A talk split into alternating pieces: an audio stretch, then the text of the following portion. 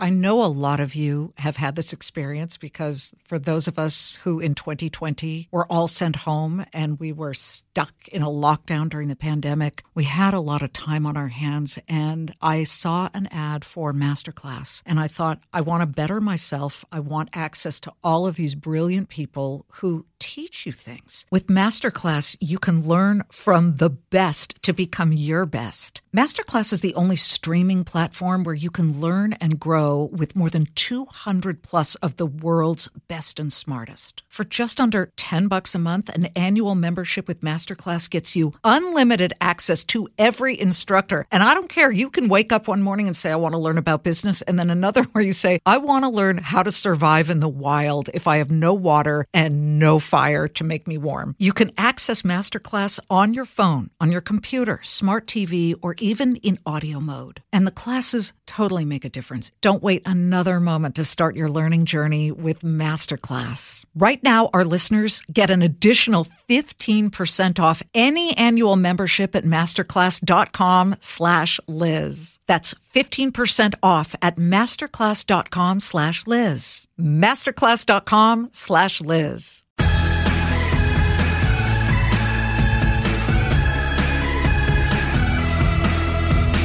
Hi, everyone. I, I, decided to start this one with another Liz reveal. So, before I was a business news journalist, I worked for nine years in local news covering, you know, everything from riots to crack house busts to Hurricane Andrew, one of the most devastating Category 5 storms in U.S. history, to the OJ verdict, to, you know, the Mayonnaise Festival in Ohio. No, there's no such thing as a mayonnaise festival. But I, I, I, thought I was pretty gutsy, and I always wanted to run toward danger, not away from it. That is the number one characteristic that good news reporters must have. But the one thing I never got to do was cover a war. My first job in news was as an overnight production assistant at KCBS Channel 2 in Los Angeles way back in 1986 at the height of the 12 year long civil war in El Salvador. Now, some of our camera crews had gone down there and covered it, and I would pepper them with questions about the experience.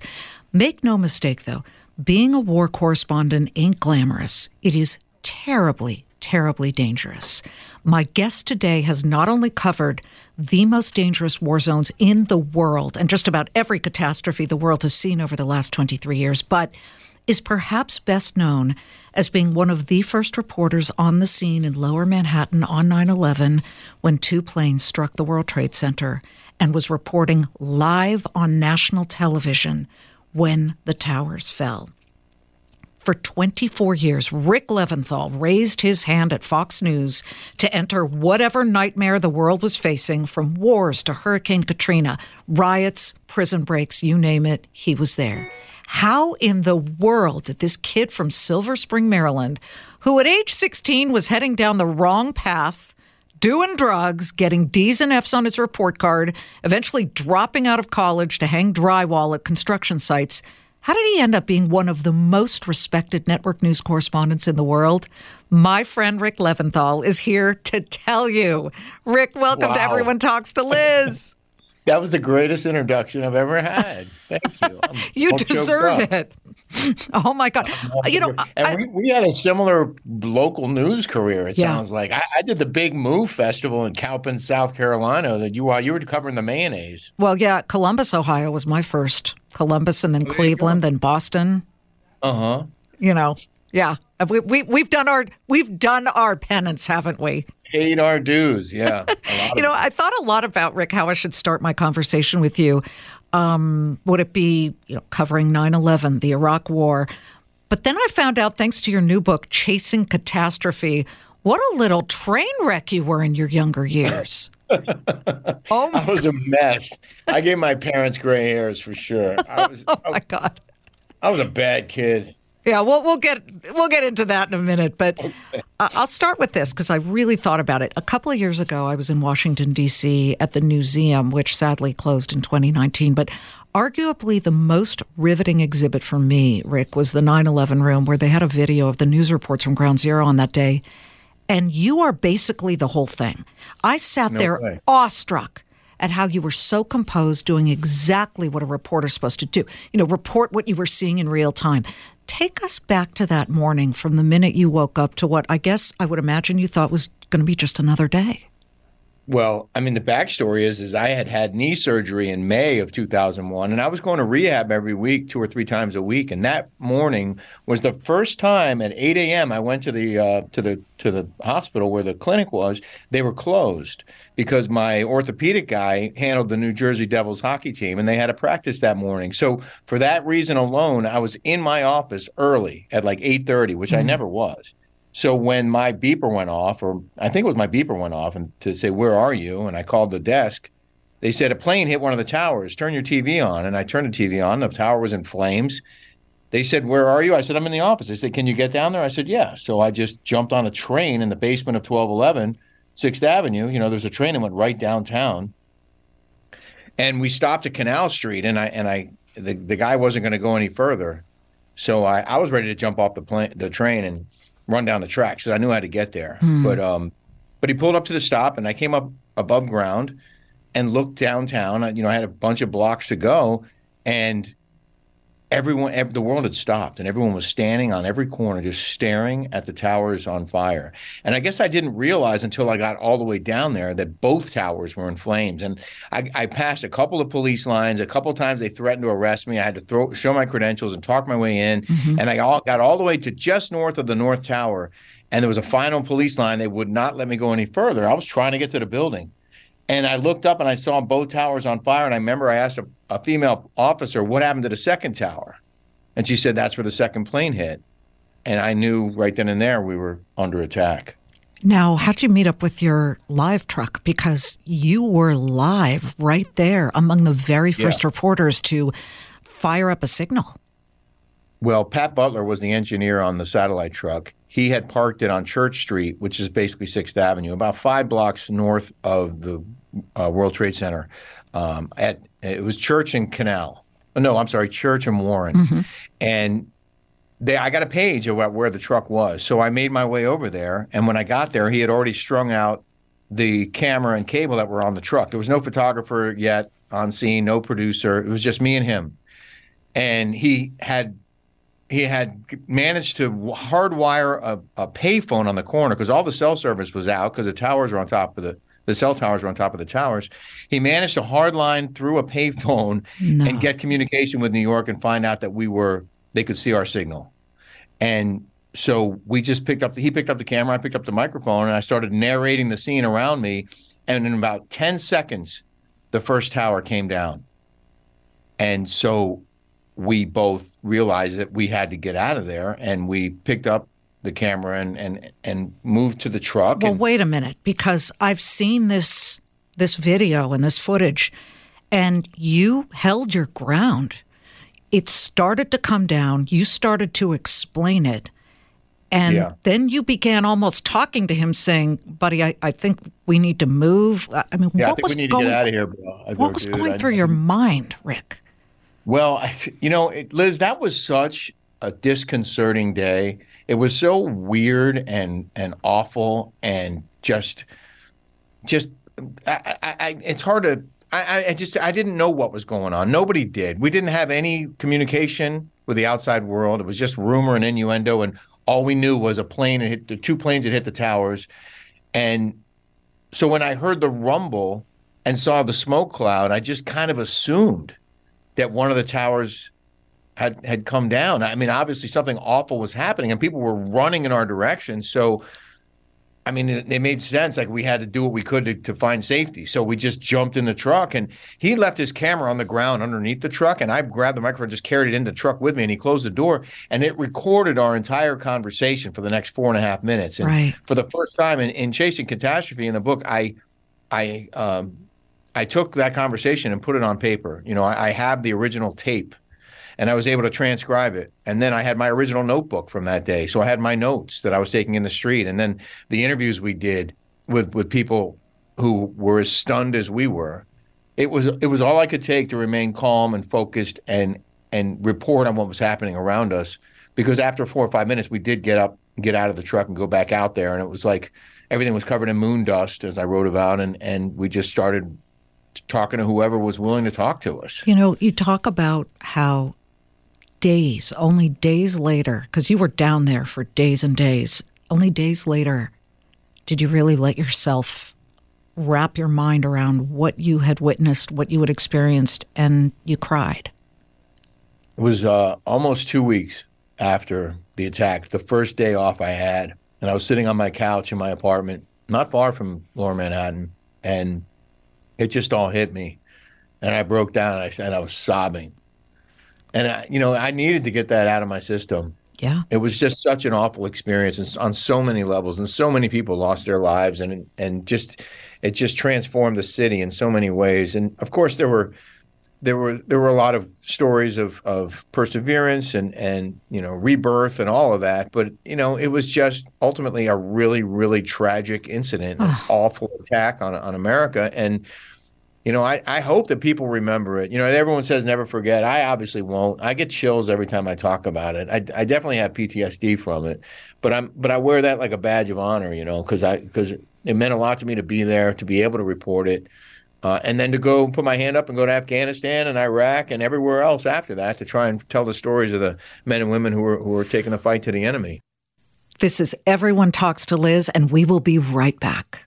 I know a lot of you have had this experience because for those of us who in 2020 were all sent home and we were stuck in a lockdown during the pandemic, we had a lot of time on our hands. And I saw an ad for Masterclass and I thought, I want to better myself. I want access to all of these brilliant people who teach you things. With Masterclass, you can learn from the best to become your best. Masterclass is the only streaming platform where you can learn and grow with more than 200 plus of the world's best and smartest. For just under 10 bucks a month, an annual membership with Masterclass gets you unlimited access to every instructor. And I don't care, you can wake up one morning and say, I want to learn about business, and then another where you say, I want to learn how to survive in the wild if I have no water and no fire to make me warm. You can access Masterclass on your phone, on your computer, smart TV, or even in audio mode. And the classes totally make a difference. Don't wait another moment to start your learning journey with Masterclass. Right now, our listeners get an additional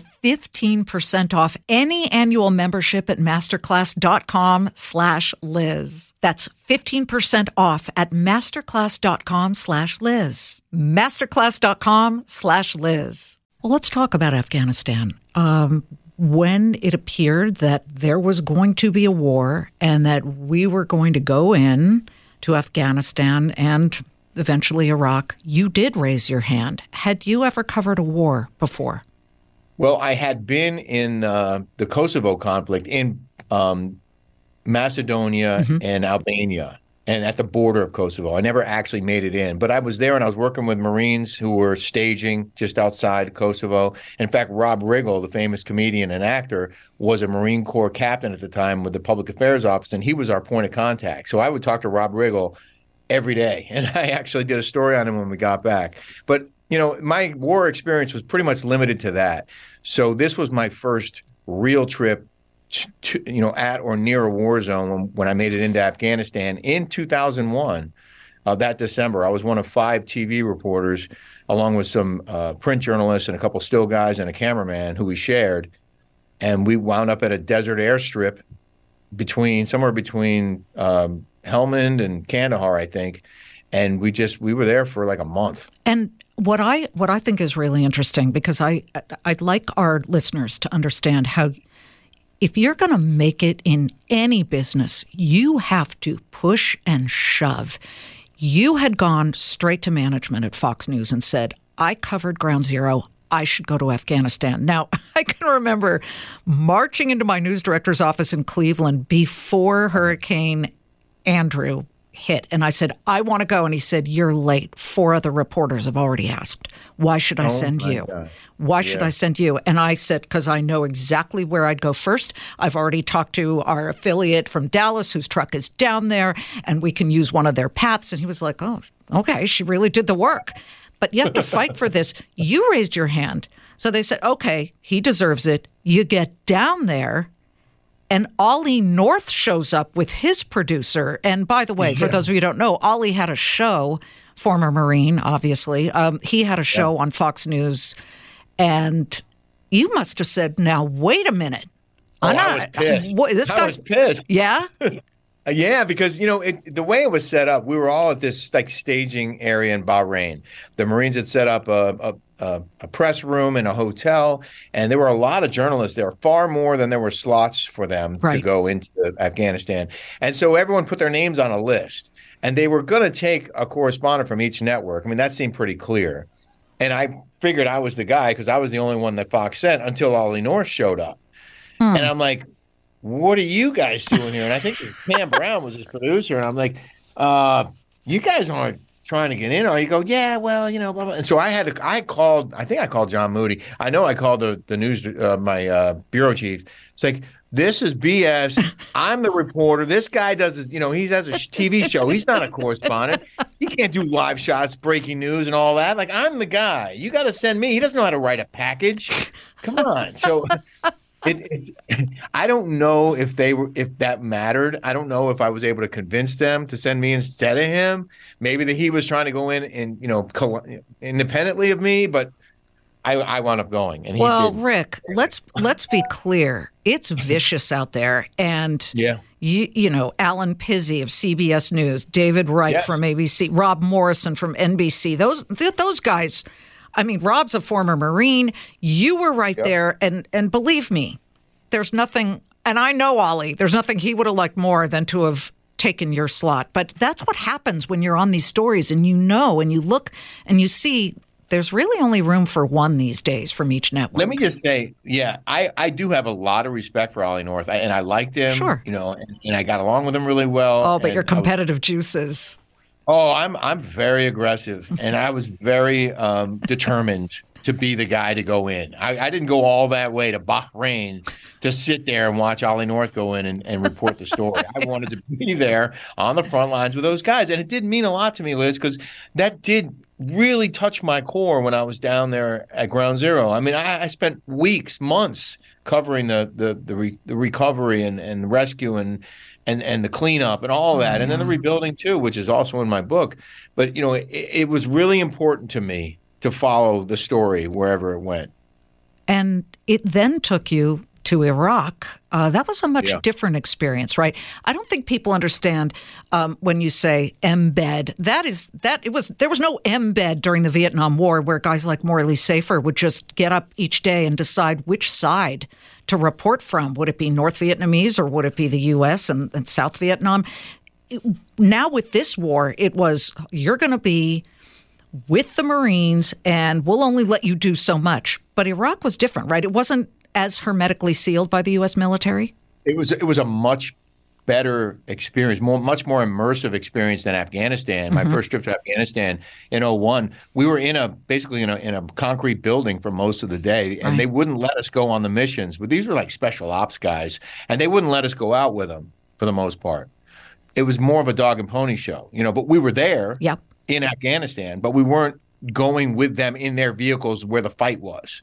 But when we went to Iraq and I was embedded with Third LAR. We were with Alpha Company. We were with the in the captain's vehicle, but it it was a it had an LAV twenty five chain gun on the roof, and we had a you know fifty caliber machine gun, and we rode with the Marines in their vehicle through the desert from Kuwait into Iraq, and we slept in the dirt. We ate the MREs that they were eating. Mm-hmm. Uh, we we were in the fights that they were in, and it was you could not have been closer to war than we were. We were in the war with the Marines. We just didn't have weapons. How frightening was that? Um, it, it was frightening at times, and and there were times when it was just boring. And I would say to them, "Hey, can you guys go shoot something? You know, can you, can you give us some action?" Like we've been sitting around for two days. What what's going on?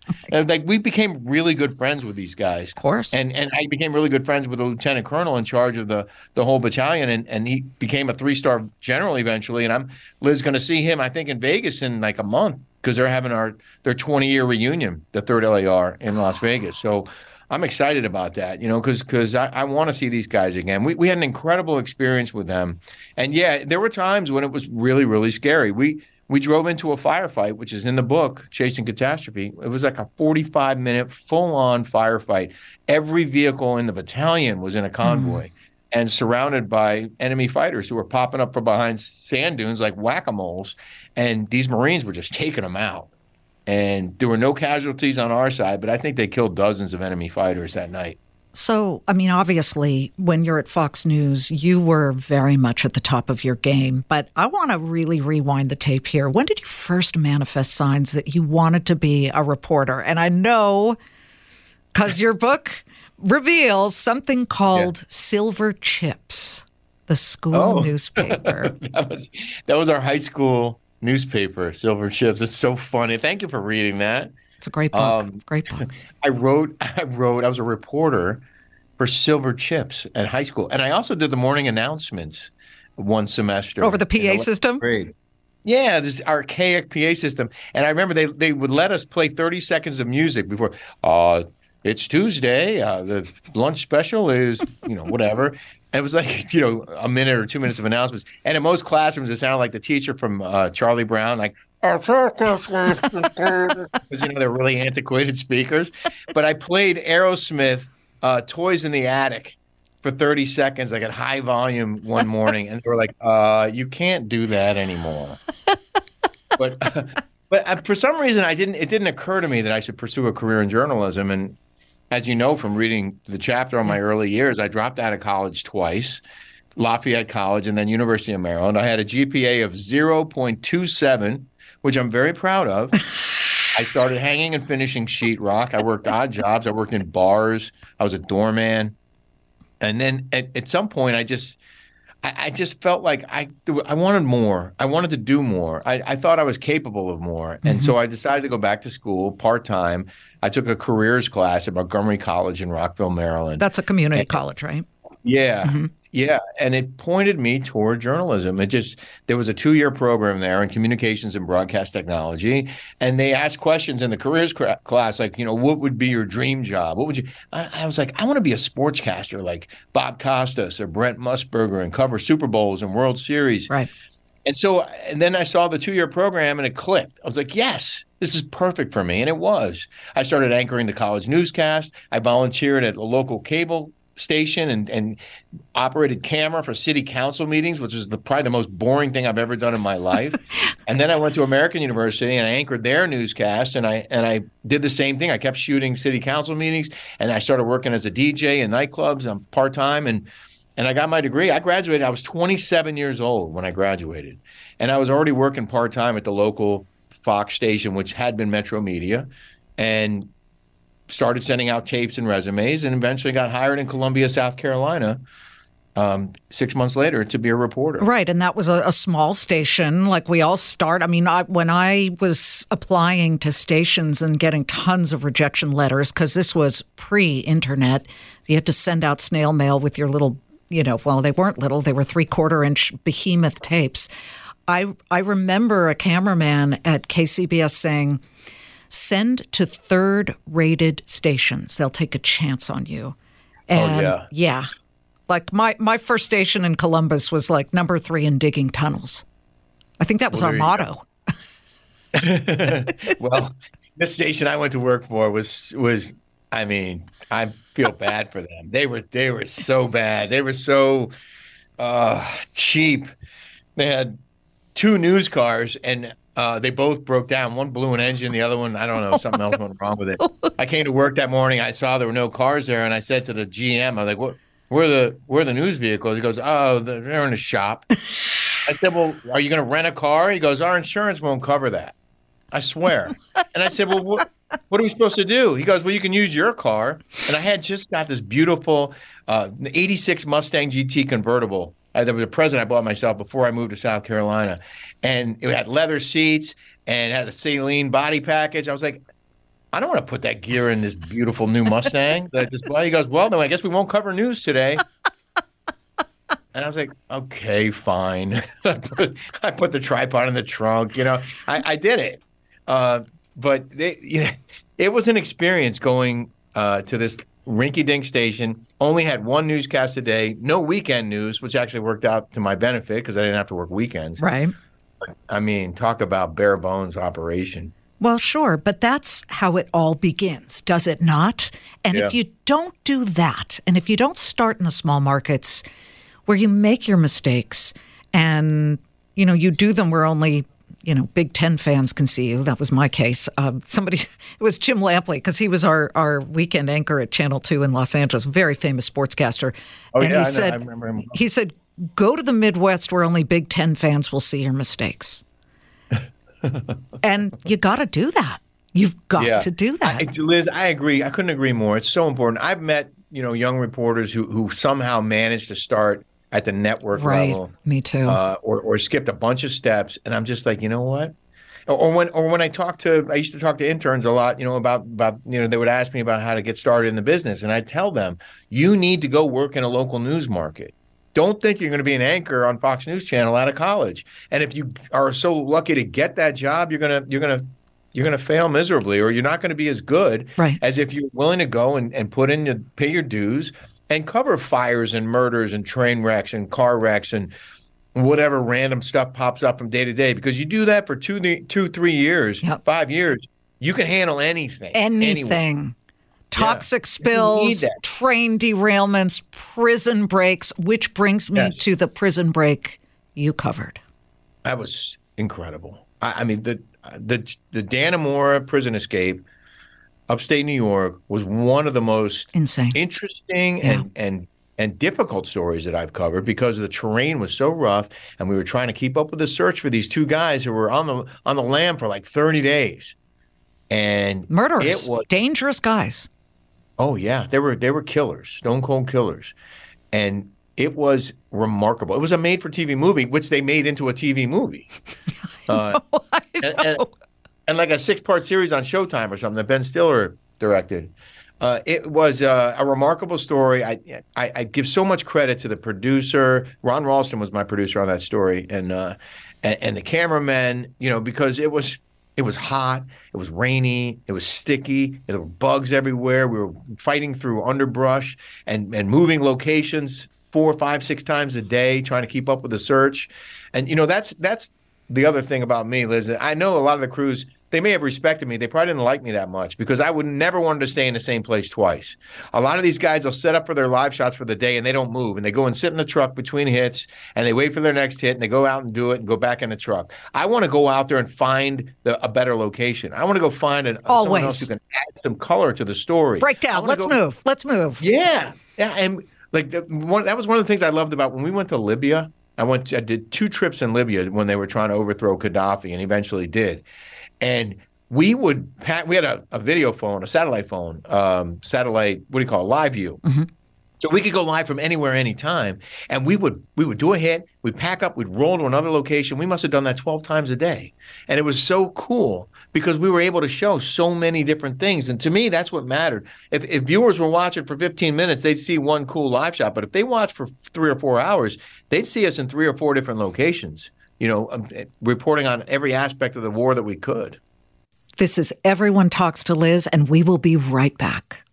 Hey, folks, it's your man, Keyshawn Johnson, here to talk about Angie, formerly known as Angie's List, your go to home services. Marketplace for getting all your jobs done well. Now, you might be wondering, what exactly is Angie?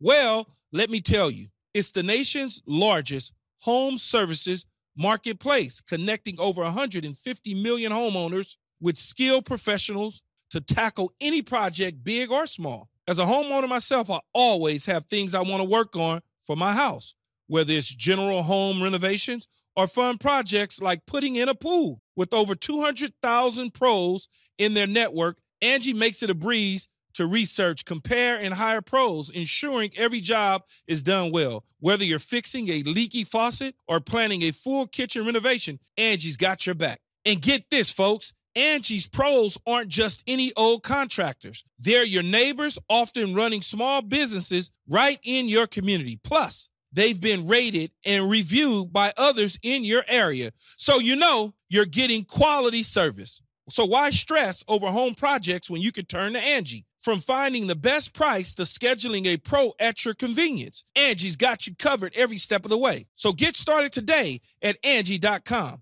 That's Angie.com or download the app today to get started on getting all your jobs done. That's Angie, your trusted ally in home services. Rick, to me, when I hear these stories, and, and there are many of them, you literally have been in the most historic catastrophes of the past, let's call it three decades. There's Yeah. one thing about you, you really connect with the audience. You have this look where there is no BS. You are going to give the story. Nobody can can pull the wool over your eyes and you are going to tell it as you see it, as you interpret it. You know, where did you learn to do that? That's a really good question. And I'm not actually sure of the answer, except to say that I always strive to keep it real. And I don't know where that came from. Honestly, I never really thought about it. And, and I'm sure there's an answer in my head somewhere. I've been doing this a long time. You know, I mean, I started reporting 36 years ago.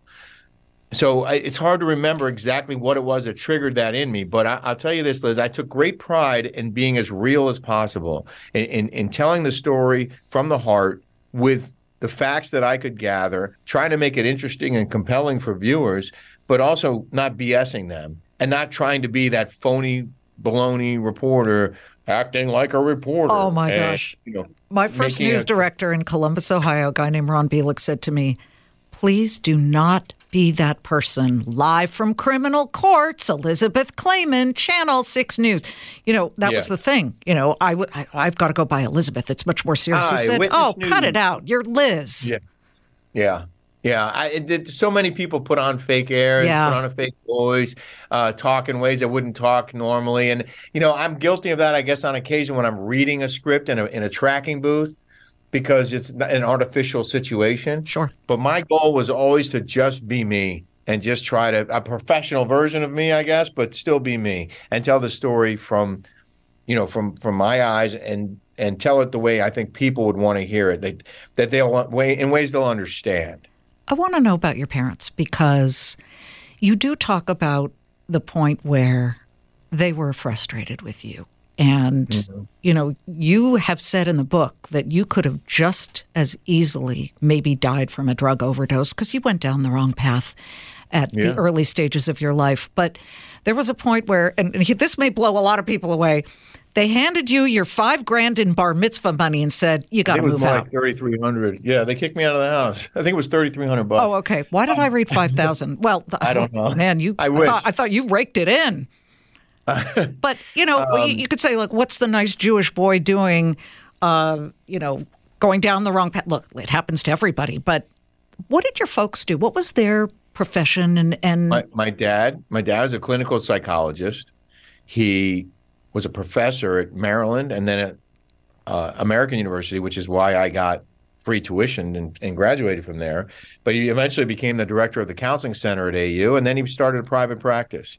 So he was a very uh, deep thinker, um, very uh, much based in in clinical psychology and um, for example, finding ways for people to overcome phobias. That was one of his specialties. My mom was a social worker. She ran um, uh, Greenbelt Cares, which is to help families in, in the town of Greenbelt outside of Silver Spring.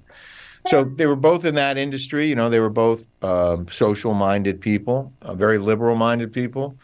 Um, and I know that I was a big pain in the butt for them because I was Tuchus. I, I went out and partied all the time, and I almost failed out, flunked out of high school, and then I flunked out of college, and you know, and I was hanging sheetrock, and I guess at some point I was still going out and partying, and at some point they were just like, uh, "We're not going to support your lifestyle anymore, so uh, you're going to need to move out when you turn 21." And It's amazing. It's amazing that Yeah. it did take another, what, six years to really kind of gel. But, you know, I do want to end by talking about how you and I reconnected just a couple of weeks ago. I, I, I don't think I'd seen you in about two years because you finally moved to the West Coast with your lovely wife, Kelly, and you're, you, you decided, you know what?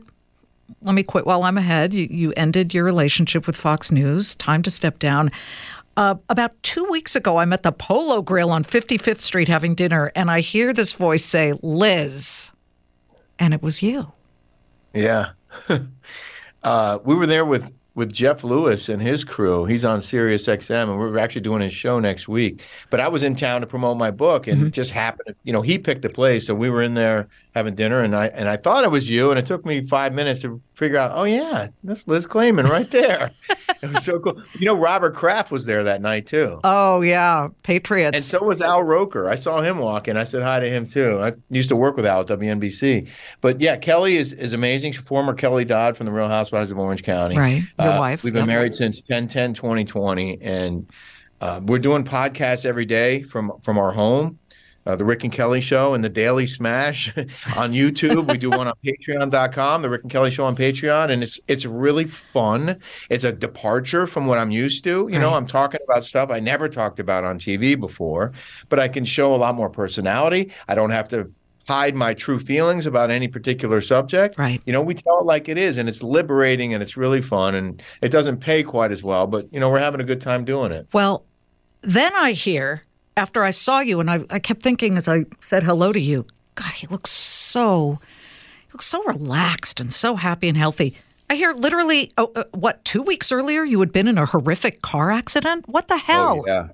It's yeah, yeah. I mean, it's been a month now. I was in some pain. Actually, that night, I I, I tapped out early. She went out with them to some club in, in Hell's Kitchen, and I and I went home because my ribs were really hurt. I broke four ribs um, in a Oh, horrific car wreck on the I-10 eastbound in uh, in the rain. California. we bought a house in Palm Desert and got renovated it. And I was just going to take care of some stuff while Kelly was out of town for a couple of days. And I, I just lost control of the car. It turns out highways in California get a lot more slippery when it rains than they do on the East Coast. Turns out. it never rains out here. So the oil just, the oil just rises up, I guess. And right, you know this. yes, yes, because, So I, you know, the I oil drips and never rains. And when it finally does, you are flying. So I slipped. I, I I hydroplaned and I went hard into the center wall, hard.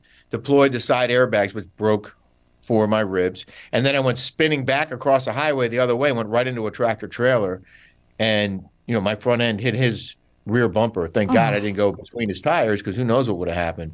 And also I was in an S-Class Mercedes four door, so it's a very well built car. It's like a tank and it protected me, thank God, because every airbag deployed, windshield shattered. I broke a bone in my foot, but uh, I was able to, you know, crawl out of the car and walk away. And you know, I, I went to the hospital, but uh, I could have died. And and you know, it's it would have been in my book if it had happened any earlier, but it just happened a month ago, and it's not in the book. But my book is aptly titled "Chasing Catastrophe," which seems to follow me around. Yeah, now. it sure found you. Uh, and what I find amazing is that through all of these dangerous situations, the most injured you ever really got was when you weren't on the job.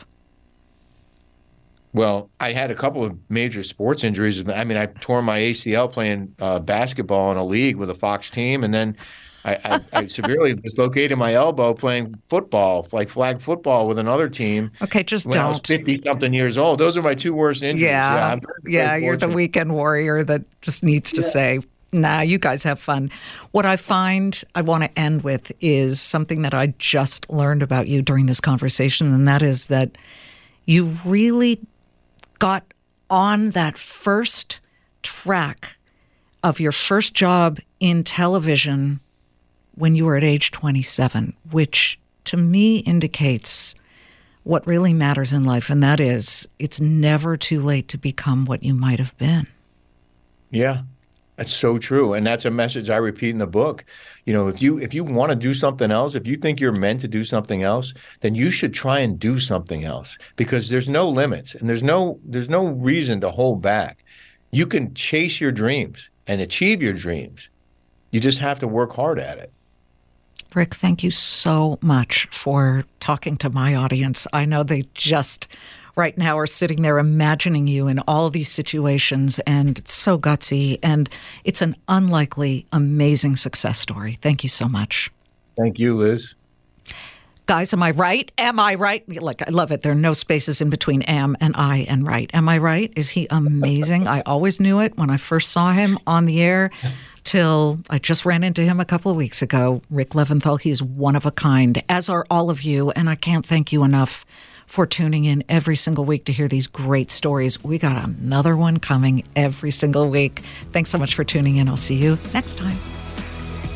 Want to listen ad free? You can do it with a Fox News Podcasts Plus subscription on Apple Podcasts. And then Amazon Prime members, you can listen to this show ad free on the Amazon Music app. I'm Charles Payne. Listen to my Unstoppable Prosperity podcast so I can get you making money right now. Whether stocks are hitting new all time highs or in free fall mode, opportunities abound. So, why are so many potential investors still sitting on the sidelines? In a new season of my podcast, I'm going to get you in the game. After 38 years on Wall Street, I'm ready to impart some lessons and get you invested in the greatest wealth generating machine in history. Listen anytime, everywhere at foxbusinesspodcast.com or wherever you listen to your favorite podcast.